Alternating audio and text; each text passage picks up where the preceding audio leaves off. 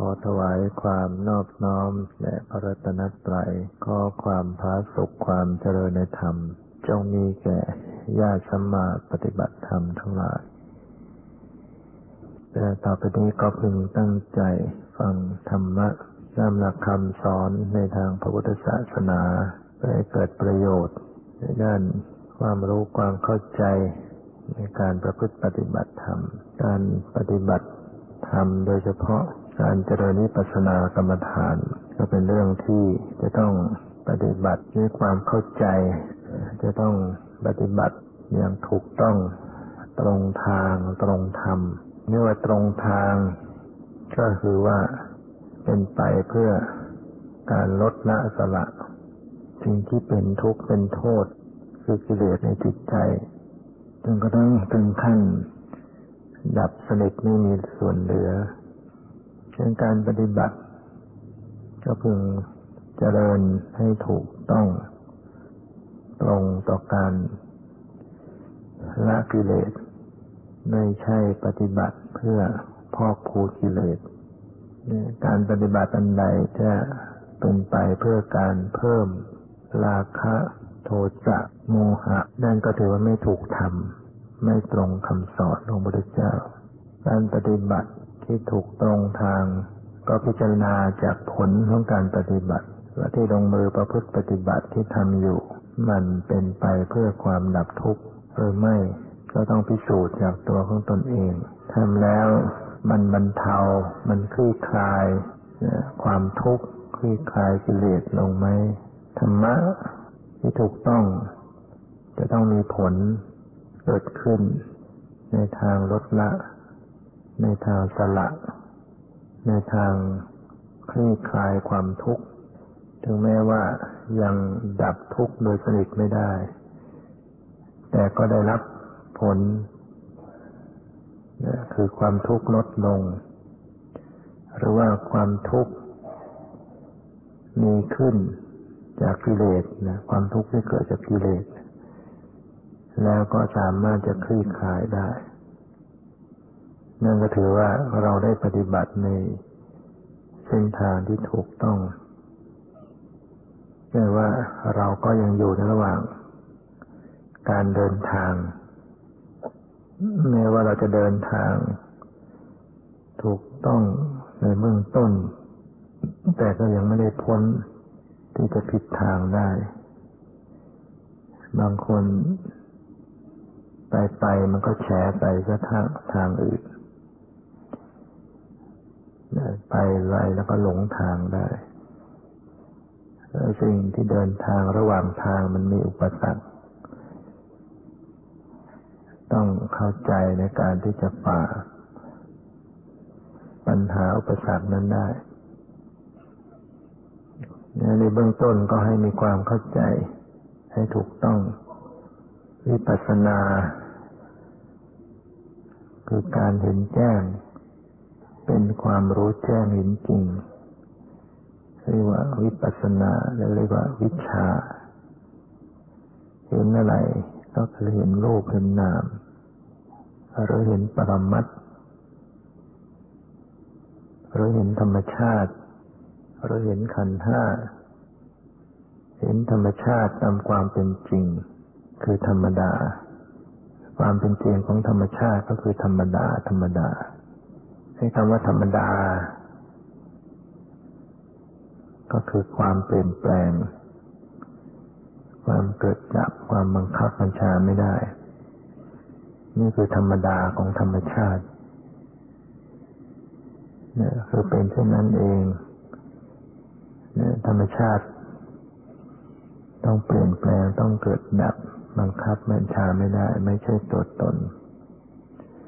วิปัสสนาเนี่ยต้องเข้าไปเห็นธรรมชาติ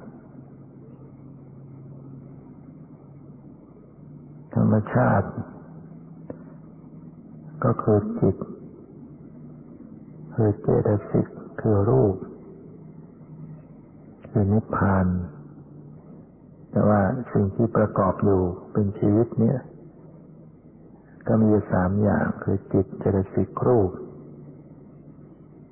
นิพพานยังไม่มียังไม่เกิดขึ้นสำหรับปุถุชน ต้องปฏิบัติวิปัสสนาไปให้ยิ่งถึงขั้นโลกุตละจึงจะได้พบนิพพาน ถ้ายังไม่ได้ถึงนั้น ก็ยังมีแค่จิตเจตสิกรูปชีวิตเนี่ยคือธรรมชาติ ที่เรียกว่าจิตที่เรียกว่ารูปที่เรียกว่าเจตสิกมีแค่นี้เอง มีอยู่สามปรมัตจิตปรมัตเจตสิกปรมัตรูปปรมัตแต่บุคคลไม่เห็นปุถุชน ผู้มีความหลง ไม่เห็นจิต ไม่เห็นเจตสิกไม่เห็นรูป กลับไปเห็นเป็นสัตว์เป็นบุคคล เป็นตัวตนเป็นเราเป็นเขา กลับเห็นว่าเป็นของเที่ยง เป็นของสวยงาม เพราะว่าไม่มีสติปัญญาอย่างรู้ความจริงของชีวิตการปฏิบัติก็เพื่อจะทั้งไปเห็นธรรมชาติ เห็นจิต เห็นเจตสิกรูปคำว่าเห็นในที่นี้ก็ไม่ได้หมายถึง เห็นแบบตาเนื้อ ไม่ใช่มองเห็นแบบตาเนื้อคือไม่ได้เห็นเป็นภาพเป็นมนุษย์เป็นรูปร่าง เห็นด้วยใจที่มีปัญญา เป็นการรู้เห็นเป็นการเข้าไปรับรู้ด้วยจิตใจ ก็เรียกว่าการเห็นจิตที่ได้สึกรูปเขาเรียกว่ารูปนาม จิตกับเจตสิกนี่เป็นนามธรรม รูปก็เป็นรูปธรรมฉะนั้นธรรมชาติจริง ๆ ก็คือรูปกับนาม ชีวิตนี้คือรูปกับนามตนเองที่เป็นของจริง ความเป็นคนเป็นสัตว์ เป็นเรื่องสมมุติ สิ่งที่เป็นความจริง ๆ คือรูปนาม ขยายออกมาเป็นขันห้า รูปคงเป็นรูปประขัน นามได้สี่ขันธ์ในเวทนาขันในสัญญาขันในสังขารขันในวิญญาณขันเรียกว่านามขันสี่จิตนั่นเป็นวิญญาณขันเจตสิกในสามขัน เรียกว่าเจตสิกขันสามคือเวทนาขัน สัญญาขัน สังขารขันนี่เป็นเจตสิกดังนั้นเราจะเรียกว่าเข้าไปรู้ขันห้าก็ได้ หรือเข้าไปรู้รูปนาม หรือเข้าไปรู้จิตเจตสิกรูป หรือเข้าไปรู้ปรมัตถ้าจะใช้คำเดียวก็เรียกว่าเข้าไปรู้ปรมัต สองคำก็คือเรียกว่าไปรู้รูปนามปรมัตเนี่ยแยกออกมาเป็นรูปกับนาม ส่วนหนึ่งเรียกว่าเป็นรูปธรรม ส่วนหนึ่งเป็นนามธรรม ถ้าพูดขึ้นมาเป็นห้าก็กลายเป็นขันห้าถ้าไม่เรียกว่าขันห้าจะเรียกว่าอายตนะก็ได้ จะเรียกว่าธาตุก็ได้เนี่ยถ้าจัดเป็นธาตุก็ได้สิบแปดธาตุจะเป็นอายตนะได้สิบสองจะเป็นขันห้าจะเป็นขันได้ห้าคือธรรมชาติอย่างเดียวกันหมดนะเหมือนกับเรามีวัตถุดิบนะมี แล้วแต่ว่าเราจะไปทำเป็นอะไร เรามีหิน มีทราย มีปูนเนี่ยมีหิน มีทราย มีปูน มีน้ำ เป็นวัตถุดิบอยู่ เราจะสร้างไปเป็นบ้าน เป็นตึก เป็นเสา เป็นอะไรก็แล้วแต่ให้จะเป็น ศาลาเป็นกุฏิเป็นโบสถ์ตัวเนื้อแท้แล้วก็คือหินปูนทรายนั่นแหละฉันใดก็ดี ปรมัตธรรมก็มีแค่นี้จิตเจสิกรูปนิพพานแต่ว่าเฉพาะที่จะ ประกอบเป็นชีวิตนี้ก็มีจิตเจสิกรูป แล้วแต่ว่าจะเอาไปเรียกเป็นอะไร สิ่งสิ่งเดียวกันเนี่ยเรียกได้หลายอย่างเนะอย่างจิต การเห็นเนี่ย ถ้าว่าโดยขันก็เรียกว่าวิญญาณขัน สภาพที่เห็นเนี่ย เห็นเห็นสีเห็นรูปเนี่ย เห็นเนี่ยถ้าจัดเป็นขันเรียกว่าวิญญาณขัน คือจัดเป็นกลุ่มเป็นกองเรียกว่าขัน เป็นวิญญาณขัน ถ้าจัดเป็นประเภท เป็นที่เชื่อมต่อเป็นที่บอกเกิดที่เรียกว่าอายตนะ ก็จัดเป็นมนายตนะ การเห็นนี่เป็นมนายตนะ ถ้าจัดเป็นธาตุ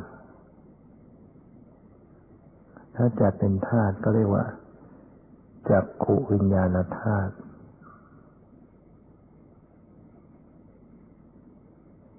ถ้าจัดเป็นอริยสัจจะอริยสัจจะมีสี่คือทุกข์สมุทัยนิโรธมรรคการเห็นจะเป็นอะไร ก็เป็นทุกขสัจจะเห็นนี่เป็นทุกขสัจจะ เป็นองค์ธรรมของทุกขสัจจะ เป็นความจริงคือทุกข์เห็นนี่เป็นทุกข์เพราะว่ามันเกิดดับ ทนในสภาพเดิมไม่ได้ การเข้าไปกำหนดรู้สภาพเห็นนี่ไว้กำหนดรู้ทุกเห็นทุกตามความเป็นจริงคือพบว่าเห็นแล้วก็ดับไป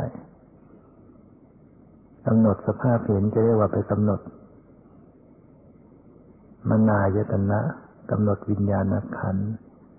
กำหนดจักขูวิญญาณธาตุกำหนดทุกขสัจจะ ก็เรียกได้หลายอย่างสิ่งถึงเดียวกัน สิ่งที่ประกอบ เป็นระบบประสาทคือความใสเรียกประสาทเรียกประสาทประสาทก็คือความใส อย่างประสาทตาก็เป็นความใสในการรับรูปารมณ์ได้ มันก็เลนกล้องเป็นความใสรับภาพ รับสีมันกระทบจากขูประสาทจากขูประสาทนี่ถ้าจัดโดยทวารก็เรียกว่าจักขุทวารเป็นที่ผ่านเข้าออกของจิต โดยเฉพาะการเห็น ก็ต้องมาเกิดที่ประสาทตาประสาทตาเรียกว่าจักขุทวารประตูตา เป็นที่อาศัยเกิดของจิต ในการเห็นภาพเห็นรูปอารมณ์ก็เรียกว่า โสตวัตถุนะถ้าพูดโดยที่อาศัยเกิดของจิต ประสาทตานี่ก็เป็นจักขุวัตถุ ถ้าไปจัดเป็นขันห้า เป็นอะไรขัน ประสาทตาเนี่ย ก็เป็นรูปประขัน ถ้าเอาไปจัดเป็นอายตนะ เป็นที่เชื่อมต่อเป็นที่บอกเกิด ก็กลายเป็นจักขายตนะ เป็นที่เชื่อมต่อให้ทางตาให้เกิดการเห็น ถ้าไปจัดเป็นสัจจะเป็นอะไรสัจจะเป็นทุกขสัจจะนะประสาทตานี่ก็เป็นทุกข์ จัดเป็นขันนี่เป็นรูปประขันประสาตาเียเป็นรูปประขันนี่เห็นว่าคนละธรรมชาติกัน การเห็นกับประสาทตาคนละอย่างกันนะประสาทตาไม่ใช่ไม่ได้ทำหน้าที่เห็นประสาทตาเป็นที่อาศัยเกิดของการเห็น แต่ไม่ แต่มันตัวมันเองไม่เห็น ตัวที่จะทำหน้าที่เห็นคืออะไร คือวิญญาณนะวิญญาณขันหรือว่าวิญญาณธาตุหรือมนายตนะจะเป็นสัจจะแล้วก็เป็นทุกข์ทั้งคู่ การเห็นก็เป็นทุกข์ที่อาศัยเกิดของการเห็นก็เป็นทุกข์อย่างเสียงดังมาได้ยินเกิดขึ้น ก็เป็นทุกข์ก็สัจจะ เสียงก็เป็นทุกข์สัจจะ ได้ยินก็เป็นทุกข์สัจจะจะเป็นรูปเป็นนาม อะไรเป็นรูปเป็นนาม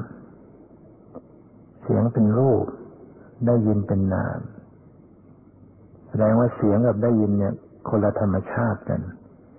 ไม่ใช่อันเดียวกัน ได้ยินเกิดขึ้นมาก็ต้องมีเหตุปัจจัยประกอบ ต้องมีประสาทหู มีช่องหู มีเสียง กระทบประชุมพัตตะกันจึงเกิดการได้ยินท่านจะเห็นว่ามีประสาทหู มีเสียง มีการได้ยิน คนละอย่างกันทั้งหมดคนละธรรมชาติเนี่ย เสียงจัดเป็นขันก็เป็นรูปประขัน ได้ยินนี่ถ้าเป็นขันเรียกว่าวิญญาณขัน ประสาทหูเป็นความใสในการรับเสียง จัดเป็นขันเป็นรูปประขัน จัดเป็นอายตนะเรียกว่าโสตายตนะ คือเป็นที่เครื่องเชื่อมต่อเสียง จัดเป็นธาตุเรียกว่าโสตธาตุ จัดเป็นอริยสัจจะก็กลายเป็นทุกขสัจจะภาษาถูเนี่ยเป็นทุกขสัจจะมีความเกิดดับเหมือนกัน เป็นทุกข์จัดเป็นรูปธรรม เสียงก็เป็นรูปภาษาถูก็เป็นรูป ได้ยินนี่เป็นนาม ชอบใจไม่ชอบใจในเสียง ก็เป็นจิตคนละอย่างกันละ ได้ยิน ขณะที่ได้ยินเนี่ยไม่มีความชอบไม่ชอบ ขณะได้ยินทีแรกมันเฉยเฉยเกิดได้อุเบกขาเวทนา เป็นวิบาก เป็นจิตวิบาก ส่วนความไม่พอใจหรือพอใจ อันนี้คนละอันกันแล้ว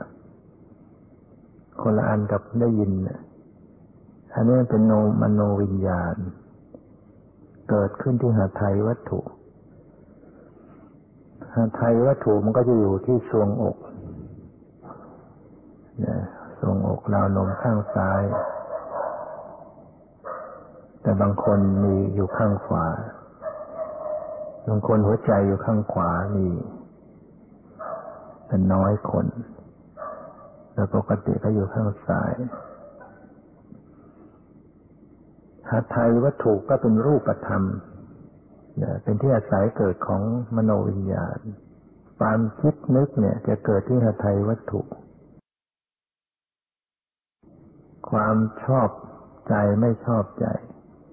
ก็เกิดที่หาไทยวัตถุ ส่วนได้ยินเนี่ยมันเกิดที่หู ก็เป็นจิตเหมือนกัน ได้ยินก็เป็นจิต คิดนึกก็เป็นจิต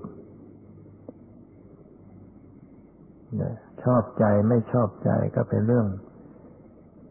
จิตที่ประกอบด้วยเจตสิกฝ่ายอกุศลเกิดที่หาไทยวัตถุยังคนละอันกัน คนละอย่างกัน จิตเหมือนกันแต่คนละคนละจิต เวลาปฏิบัติเจริญสติให้กำหนดดูจิต ดูเจตสิกดูรูปใช่ไหม ก็ทำสติไปในขณะที่รูปอันใดเกิดนามอันใดเกิด ก็ใส่ใจระลึกรู้ไป เช่นได้ยินเสียงเกิดขึ้นระลึก ระลึกการได้ยินได้ยิน ซึ่งก็มีเสียงมากระทบมีการได้ยินเกิดขึ้น รู้ว่าเสียงหมา ไม่ใช่ได้ยิน รู้ว่าหมาไม่ใช่ได้ยิน แต่เป็นความนึกคิด เกิดที่ไทยวัตถุ สติระลึกความนึกคิด โกรธทำเสียงหนกหู โกรธลำคาญ ก็เป็นธรรมชาติ ที่เกิดต่อต่อกันมาจากความนึกคิดจากความปรุงแต่ง เป็นจิตประเภทโทสะโกรธ อาการของความโกรธร้อนใจ แค้นใจขับใจประทุษร้ายในอารมณ์ เป็นธรรมชาติ สติจะเกิดก็ระลึกรู้ไปนะที่แรกได้ยินเสียงระลึกไม่ทัน จิตคิดปรุงแต่งจดจำตีความหมาย จึงบอกได้ว่านั่นคือเสียงมา ขณะนั้นสติระลึกทัน มันก็ตัดกระแสของความปรุงแต่งต่อ ถ้าระลึกไม่ทัน ความไม่ชอบไม่พอใจหรือพอใจก็เกิดขึ้น เป็นกิเลสแหละกิเลสเกิดขึ้นแหละกิเลสเกิดขึ้นที่หาไทยวัตถุ ความโกรธความเกลียด ความไม่พอใจ เกิดขึ้นในใจ สติเกิดขึ้นได้ไหมขณะนั้น ถ้าผู้ไม่ได้ปฏิบัติจะไม่เกิดสติ เมื่อไม่มีสติ มันก็จะปรุงแต่งเรื่อย ๆ ไป จิตมันจะเกิดกันมาต่อๆกันมาด้วยความรู้สึก โกรธเกลียดไม่ชอบซ้อนขึ้นมามากมาย โกรธขึ้นมาต่อต่อต่อต่อกันมากมาย ความทุกข์ใจก็เกิดขึ้น แล้วก็บันทึกเอากิเลสลงไป สะสมหมักดองไว้ในคันสันดาน เป็นอาสวะ เป็นอนุสัย ให้เป็นคนขี้โกรธให้เป็นคนมีกิเลสหนานแน่นต่อไปอีก จึงเรียกว่าปุถุชน คนที่หนาแน่นด้วยกิเลสนะคำว่าปุถุชน เกิดตายตายเกิดมามากมาย สะสมกิเลสไว้ชาติหนึ่งเท่าไหร่ วันวันหนึ่งเนี่ยสะสมกิเลสลงไปเท่าไหร่ เกิดมาชาติหนึ่งโกรธกี่ครั้ง โลภกี่ครั้ง หลงกี่ครั้ง โกรธแต่ละเรื่องก็มีจิตโกรธหลายดวง แล้วก็สะสมลงไป หมักดองลงไป มันจะไม่หนาแน่นได้อย่างไรเนี่ยหนาแน่นฉะนั้นมันไม่แปลกเลยที่เมื่อชีวิตของปุถุชน พอมาประสบอารมณ์อันใดนิดหนึ่งกิเลสเขาก็จะฟูขึ้นมา ทันที ไปเจออารมณ์ที่เคยชินต่อการเกิดโทสะเขาก็จะเกิดโทสะขึ้นมาได้อย่างง่ายดายเพราะมันหนานแน่นอยู่แล้ว ในคันธสันดานไปเจออารมณ์ใดที่จะ ก่อให้เกิดโลภะมันก็เกิดทันที ก่อให้เกิดความหลงมันก็หลง เกิดอิจฉาลิษยามานะทิฏฐิฟุ้งซ่านหงุดหงิดนำคาญสงสัย เบื่อหน่ายทอดถอย เหล่านี้หมักหมมอยู่ในขันธสันดานขันธสันดานคือความสืบต่อกัน ความสืบต่อกันของจิต ความจริงจิตมันก็เกิดดับหมดไป เกิดดับหมดไป เกิดดับหมดไป จิตที่เกิดกิเลสต่างๆก็ดับไป เกิดขึ้นมาก็ดับ แต่มันไม่ดับไปเฉยๆ มันส่งต่อ สิ่งที่มันสะสมไว้กิเลสคดีกรรมก็ดี มันถ่ายต่อกันไป มันจะเปลี่ยนภพชาติไป มันก็ต่อกันไปได้ส่งต่อกัน เหมือนต้นไม้เมล็ดพืชของมัน หน่อของมัน พืชอันใด หน่อของต้นไม้อันใด เราจะไปปลูก จังหวัดไหน มันก็ขึ้นมาเป็นต้นอันนั้นแหละ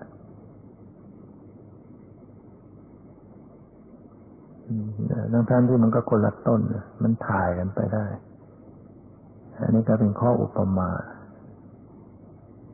อันนั้นเป็นรูปธรรมไม่ต้นไม้เป็นรูปธรรม มันยังเห็นได้ แต่จิตนี่มองไม่เห็น เป็นนามธรรมไม่มีรูปร่าง ท้องเดียว พ่อแม่พี่น้องท้องเดียวกัน นิสัยจิตใจก็ต่างกัน เพราะว่าการสะสมกิเลสมาไม่เหมือนกัน นอกจากบางคน มีกิเลสมีนิสัยที่สะสมมาคล้ายๆกัน ก็มามีนิสัยคล้ายๆกัน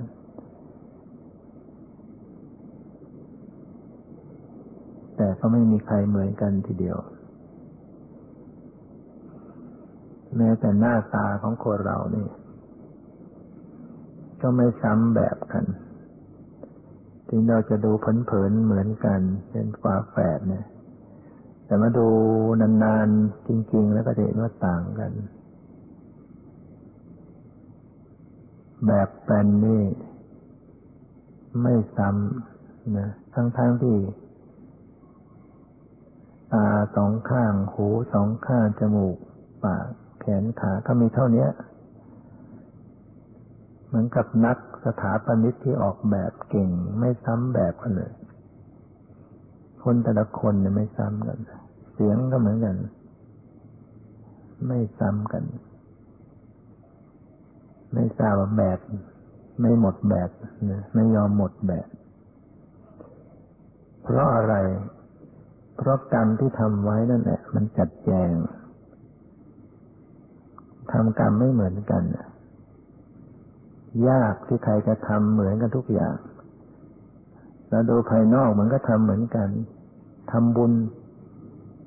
ดูอ้าวทำบุญเท่ากัน แต่ว่าจิตใจไม่เหมือนกันในขณะทำเจตนาก็ดี ความศรัทธา อะไรต่างๆได้ทำไปแล้วความรู้สึกก็ต่างกันไปทำบาปก็เหมือนกันทำบางคนยินดีในการทำบาปบางคนก็ทำเพราะความจำใจ บางคนก็บันดาลโทสะ บางคนก็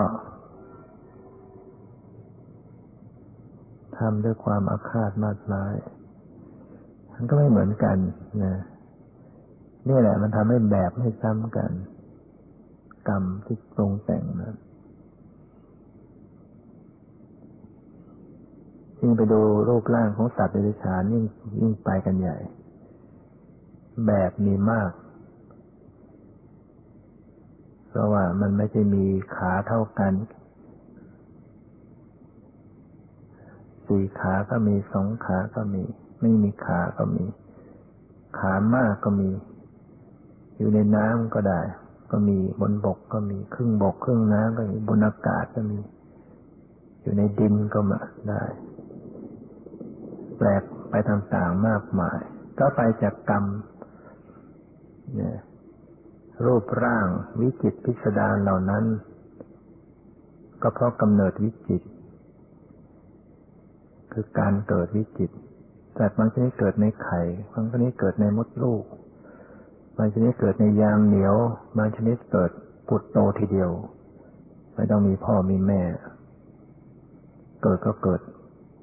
โผล่ขึ้นมาเฉยๆได้กำเนิดมันวิจิต กำเนิดวิจิตก็เพราะว่ากรรมวิจิตการกระทำที่ทำไว้วิจิตพิสดารสัญญาวิจิต สัญญาวิจิตเพราะกรรมวิจิตเพราะปัญหาวิจิต ความอยากไม่เหมือนกัน อยากจะความอยากจะได้ มีกำลังวังชาดี ก็ไปกินหุ่งตินหมีไปกิน อะไรถ้าลายสารพัดของเป็นๆบ้างอะไรบ้างตัณหามันวิจิตทำให้ทำกรรมวิจิตตัณหาวิจิตเพราะสัญญาวิจิตจำไว้อย่างนั้นน่ะ สัญญาวิจิตก็เพราะจิตวิจิตที่สุดแล้วก็คือจิตนี่เอง เนี่ยจิตมันวิจิตพิสดารมากที่สามารถจะทำชีวิต ของสัตว์ทั้งหลายให้แปลกประหลาดต่าง ๆ กัน จิตได้ยิ่งมา บวกกับสมาธิ ก็ยังมีวิจิตพิสดารมีพลัง มีอำนาจ มีผลเป็นไปต่าง ๆ ฉะนั้นพวกที่เขามีฤทธิ์ก็มาจากจิต จิตที่มีสมาธิ แล้วก็เกิดฤทธิ์อิทธิวิธีแสดงฤทธิ์นะสามารถที่จะ แทรกลงไปในแผ่นดิน เดินบนน้ำทำของใหญ่ให้เป็นของเล็กทำของเล็กให้เป็นของใหญ่ เนี่ยคืออำนาจของจิต ฟังเสียงเนี่ยเสียงไกล สามารถมองเห็นสิ่งที่ไกล ด้วยที่ประจักษ์สุขอะไรนั่นเกิดจากความวิจิตของจิต เนี่ยสมัยนี้เขาก็มีเครื่องไม้เครื่องมือ นั่นก็เป็นเรื่องของจับจิตเหมือนกันแหละอยู่ที่นี้ก็สามารถจะมองไปเห็นทั่วโลกพร้อมในเวลาเดียวกัน ถ่ายทอดออกทีวี เชื่อมสัมพันธ์กัน นี่ก็เรื่องของจิตในวิทยาศาสตร์เขาเจริญ เขาก็พิสูจน์ได้มากขึ้น ว่าในร่างกายเนี่ยเซลล์มันแตกดับมากมาย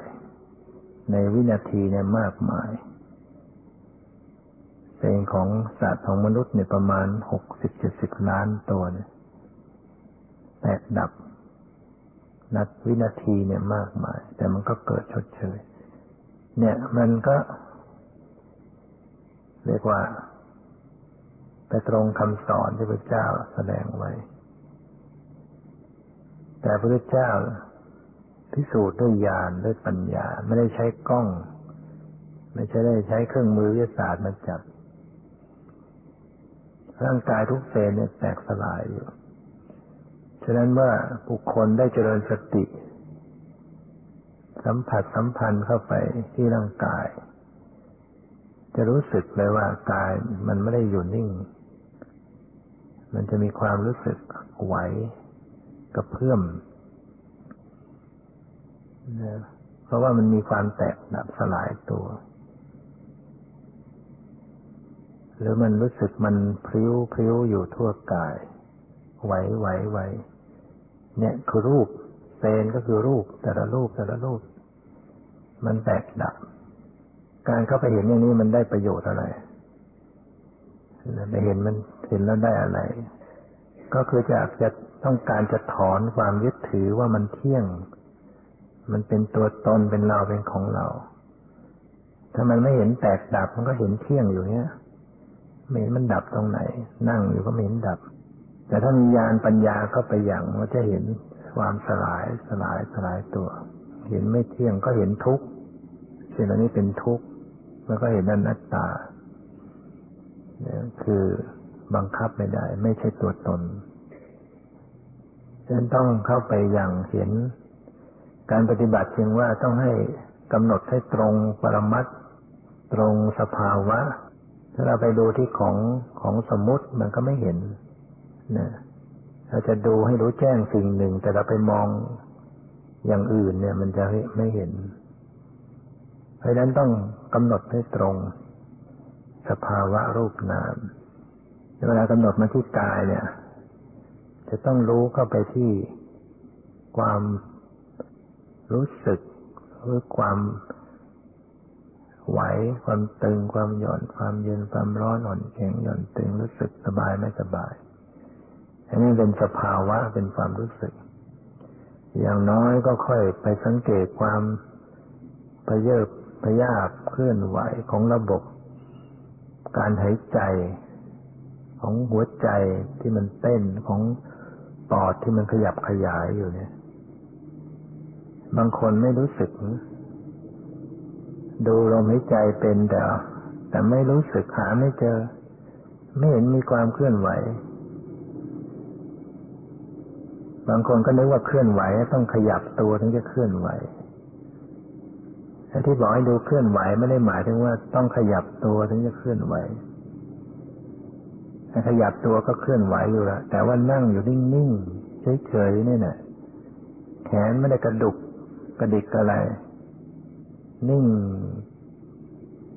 แต่มันเคลื่อนไหวอยู่ภายใน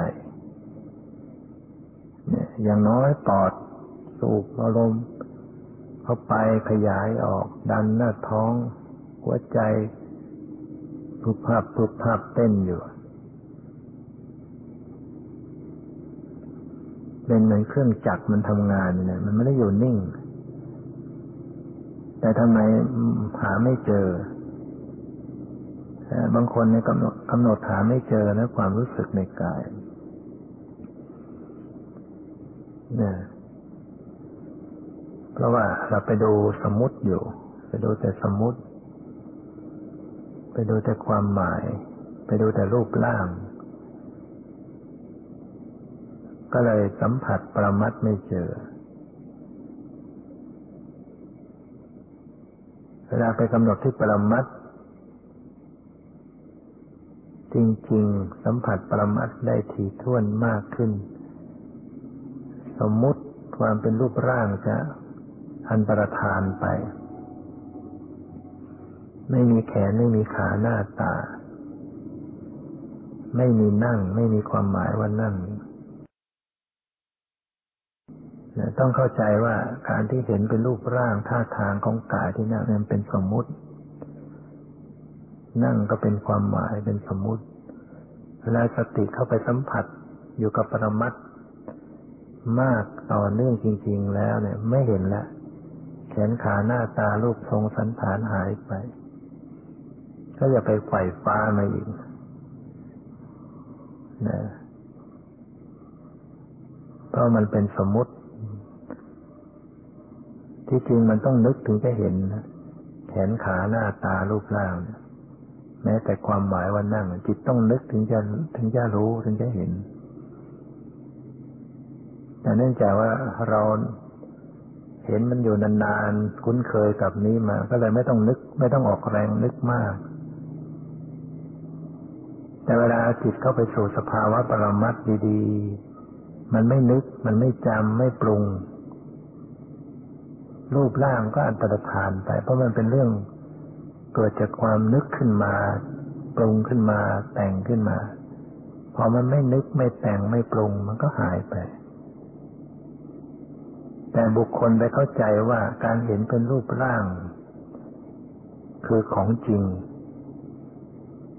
ก็เลยพยายามจะหา พอไม่เห็นก็จะหาได้เห็น มันก็ไปวิปัสสนาไม่ได้ ต้องปล่อยไป มันไม่เห็นน่ะดีแล้ว คัดสมุติออกไปได้อย่างหนึ่ง แต่ไม่ใช่ไม่เห็นแล้วก็ไม่มีอะไรจะดูนะ มีแต่ว่างๆ ไม่มีอะไร นั่งก็ไปสมุติ นั่งก็สมุติอีกเหมือนกัน นะ สมมติแห่งความเป็นรูปร่างไม่มี แต่ไปอยู่กับสมมติความไม่มีอะไร ความไม่มีอะไรก็เป็นสมมติอย่างหนึ่ง อันนี้ก็ไม่ใช่วิปัสนา วิปัสนานั้นสติต้องรู้ปรมัตอยู่ สติต้องมีอารมณ์เป็นสภาวะอยู่ตลอด อย่างน้อยก็ไปรู้ความรู้สึกที่กายที่มันไหว มันตึง มันหย่อน มันเย็น มันร้อนอ่อนแข็งหย่อนตึงเลย มีสภาวะให้ได้กำหนดอยู่ตลอดเวลา ไม่ได้ว่างเว้น มีปวดมีเจ็บมีเมื่อยมีชา มีร้อนมีเย็น มีไหวมีกระเพื่อมในกายอันนี้บางคนมันมันมันมีสมาธิมากขึ้น ปวดก็ไม่มีเจ็บก็ไม่มีตึงก็ไม่มีอะไร ไม่รู้สึกลมหายใจก็ไม่มีอะไรก็ไม่มี สิ่งที่มันมีอยู่ขนาดนั้นก็คือจิต จิตใจที่กำลังรู้กำลังดูกำลังคิดกำลังนึกกำลังสงสัยนั่นแหละกำลังพอใจกำลังสงบกำลังเอิบอิ่มกำลังผ่องใสนะคือสิ่งที่กำลังมีอยู่ ที่เป็นสภาวะนั่นแหละเป็นนามธรรมกำลังเป็นไปกำลังปรากฏ ไม่ได้ว่าง ไม่ได้มี ไม่ใช่ว่ามันว่างเปล่า มีอยู่ มีจิตมีใจมีธาตุรู้สภาพรู้ความรู้สึกในจิตใจมีอยู่ แต่เพราะ เพราะว่า มองมุมมองไม่ถูกนะหามุมมองไม่ถูกไปมองต่างมุมไปทางอื่น มันก็ไม่เห็น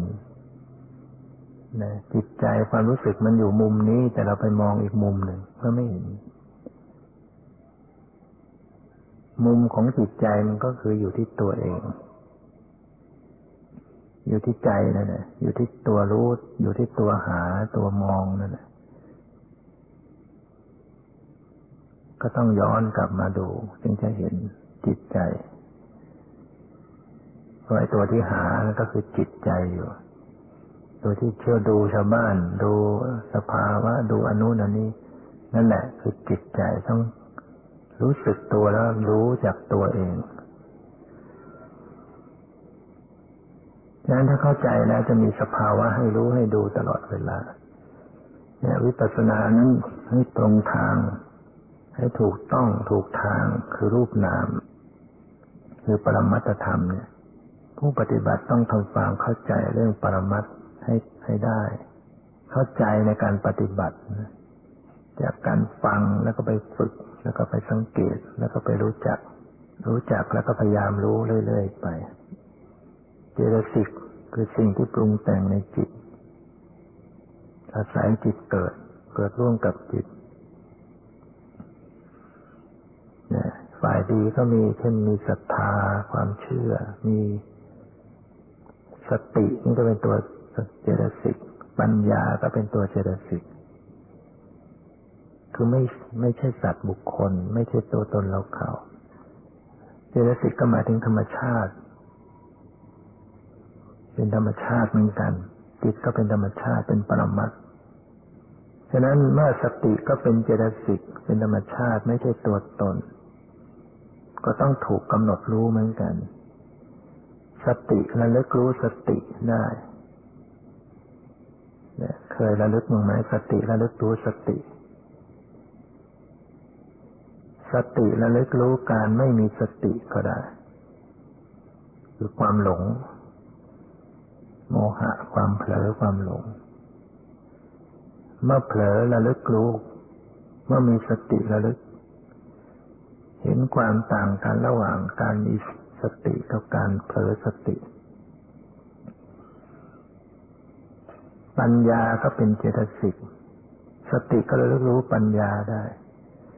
เวลาขณะใดมันเกิดปัญญาขึ้น ระดับไหนก็ตามแม้แต่ปัญญาที่กำลังเห็นรูปเห็นนาม หรือเห็นความเกิดดับของรูปนาม สติก็ระลึกรู้ การรู้เห็น การที่มีปัญญาเกิดขึ้น เมื่อสติระลึก ที่ปัญญามันก็เกิดปัญญาในปัญญา เกิดสติ ต่อสติ เกิดปัญญาต่อปัญญา คือเห็นว่าสติ ก็สักแต่ว่าสติ ปัญญาก็สักแต่ว่าปัญญา ไม่ใช่ตัวเราของเรา ปัญญาเมื่อสติรู้สติ ก็เกิดปัญญาที่เข้าไปรู้ เข้าไปเห็น เข้าไปแจ่มแจ้งในสติ ว่าสัตว์แต่ว่าเป็นธรรมชาติที่ระลึก ไม่ใช่ตัวเรา ไม่ใช่เราสักหน่อย ความรู้ที่เกิดขึ้นขณะนั้นก็ไม่ใช่ตัวเราสักหน่อย ถ้ามันไม่ได้ถูกระลึกบ้าง ไม่ได้พิจารณาเข้ามา มันก็จะเกิดอุปาทานยึดรวบไว้เป็นเราเรามีสติดีเหลือเกิน เรามีปัญญาซะแล้วเรามีปัญญาเห็นแจ้งเนี่ยที่รู้สึกเป็นเรานั่นแหละคือสติเป็นเรื่องดี ปัญญาเป็นเรื่องดี แต่แล้วมันเกิดขึ้นมา อุปาทานมันตามติดมายึดเข้าไว้ ไม่หลุดพ้นนะแต่เมื่อถูกระลึกบ้าง พิจารณาเข้ามาบ้าง อุปาทานก็ก็เข้ามาครองไม่ได้ ก็ได้ปัญญาเห็นญาณนะสักแต่ว่าญาณนะสติก็สักแต่ว่าสติ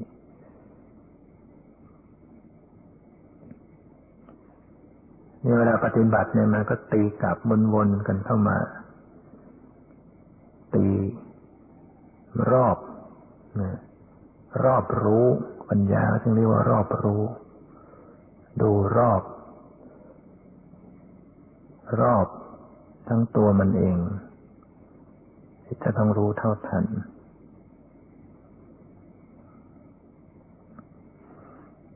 นะ เวทนาก็เป็นเจตสิกเวทนานี้มีทั้งเกิดที่กายเกิดที่ใจจริงเวทนาก็ประกอบประกอบกับจิตเนี่ย แต่ว่ามันจิตที่มันเกิดที่กายก็มี เกิดที่เวทนา เวทนาเกิดที่กาย แล้วก็เกิดที่จิต ที่มโนวิญญาณก็มี เกิดที่กายมันก็จะมีสองอย่างคือทุกทุกกายกับสุขกาย ทุกข์กายไม่สบายกายเป็นเวททุกขเวทนา สบายกายก็เป็นสุขเวทนา ถ้ามันเกิดที่ใจที่มโนทวารมโนวิญญาณมันก็จะมีอยู่สามคือดีใจเสียใจแล้วก็เฉยเฉยไม่ดีใจไม่เสียใจก็เรียกว่าอุเบกขาหรือเฉยเฉยนี่ก็เป็นปรมัตธรรมต้องกำหนดรู้แล้วเวทนาท่านก็จัดเป็นสติปัฏฐาน ไปข้อหนึ่งเลยเรียกว่าเวทนานุปัสนาสติปัฏฐาน เพราะฉะนั้นก็หัดพิจารณาบางคนถนัดดู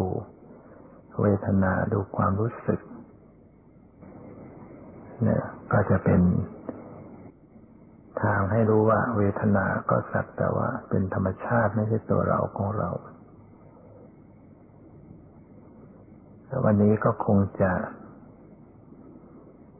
มีเวทนากันพอสมควรนะก็ขอสมุติยุติลงคงไว้แต่เพียงเท่านี้ขอความสุขความเจริญในธรรมจงมีแก่ทุกท่านเถิด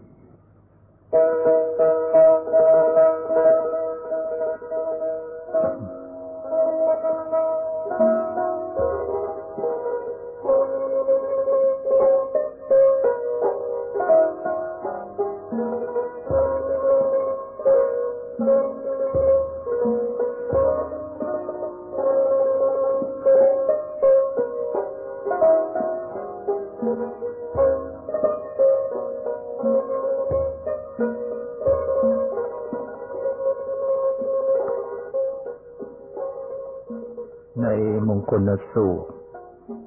ว่าด้วยมงคล ข้าพเจ้าหมายถึงพระอานนท์ได้สดับมาแล้วอย่างนี้ว่า สมัยหนึ่ง พระผู้มีพระภาคประทับอยู่ณพระเชตวัน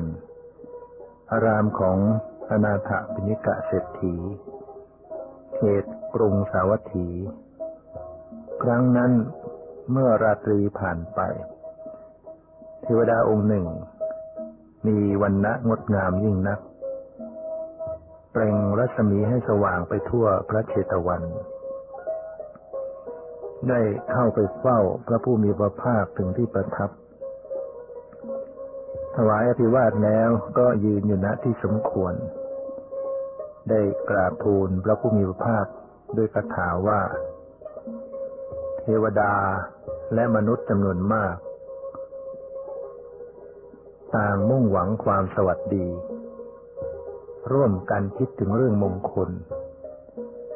ขอพระองค์ตรัสบอกมงคลอันสูงสุดได้เถิดพระผู้มีภาคก็จึงได้ตรัสตอบ ดังนี้ว่าหนึ่งการไม่คบคนผ่าน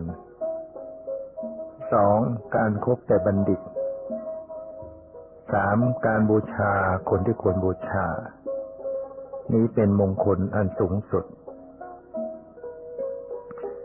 สี่การอยู่ในถิ่นที่เหมาะสมห้าการได้สร้างบุญไว้ในปางก่อนหกการตั้งตนไว้ชอบ นี่เป็นมงคลอันสูงสุดเจ็ดความเป็นพระหูสูตรแปดความเป็นผู้มีศิลปะ เก้าวินัยที่ศึกษามาดีแล้วสิบวาจาสุภาษิตนี่เป็นมงคลอันสูงสุดประการที่สิบเอ็ดการบำรุงมารดาบิดาสิบสองการสงเคราะห์บุตรสิบสามการสงเคราะห์ภรรยาสิบสี่การงานที่ไม่อากูล ก็หมายถึงการงานที่ทำข้างค้างไว้ที่ไม่เหมาะสม และที่ทำให้ย่อหย่อนไม่สมบูรณ์แบบ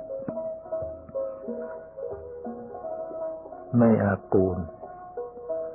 นี่เป็นมงคลในสูงสุด ประการที่สิบห้าการให้ทาน สิบหกการประพฤติธรรม สิบเจ็ดการสงเคราะห์ญาติ สิบแปดการงานที่ไม่มีโทษ นี่เป็นมงคลอันสูงสุดสิบเก้าการงดเว้นจากบาป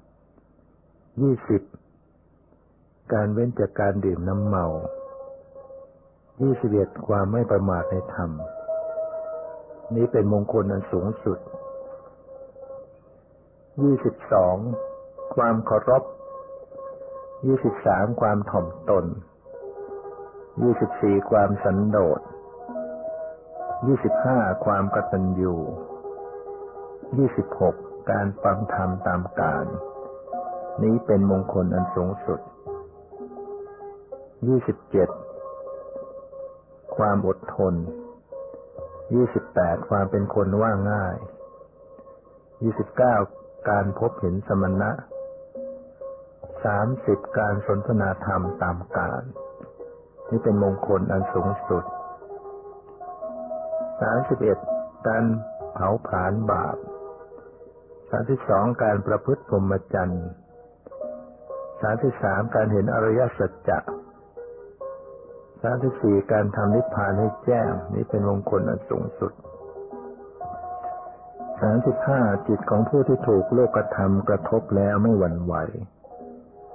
สามสิบหกจิตไม่เศร้าโศก สามสิบเจ็ดจิตปราศจากทุลีสามสิบแปดจิตเกษมนี้เป็นมงคลอันสูงสุด เทวดาและมนุษย์ทำมงคลดังกล่าวมานี้แล้ว ไม่พ่ายแพ้ข้าศึกทั้งปวง ย่อมถึงความสวัสดีในที่ทุกสถาน ทั้งแสมสามสิบแปดประการนี้ เป็นมงคลอันสูงสุดของเทวดาและมนุษย์เหล่านั้น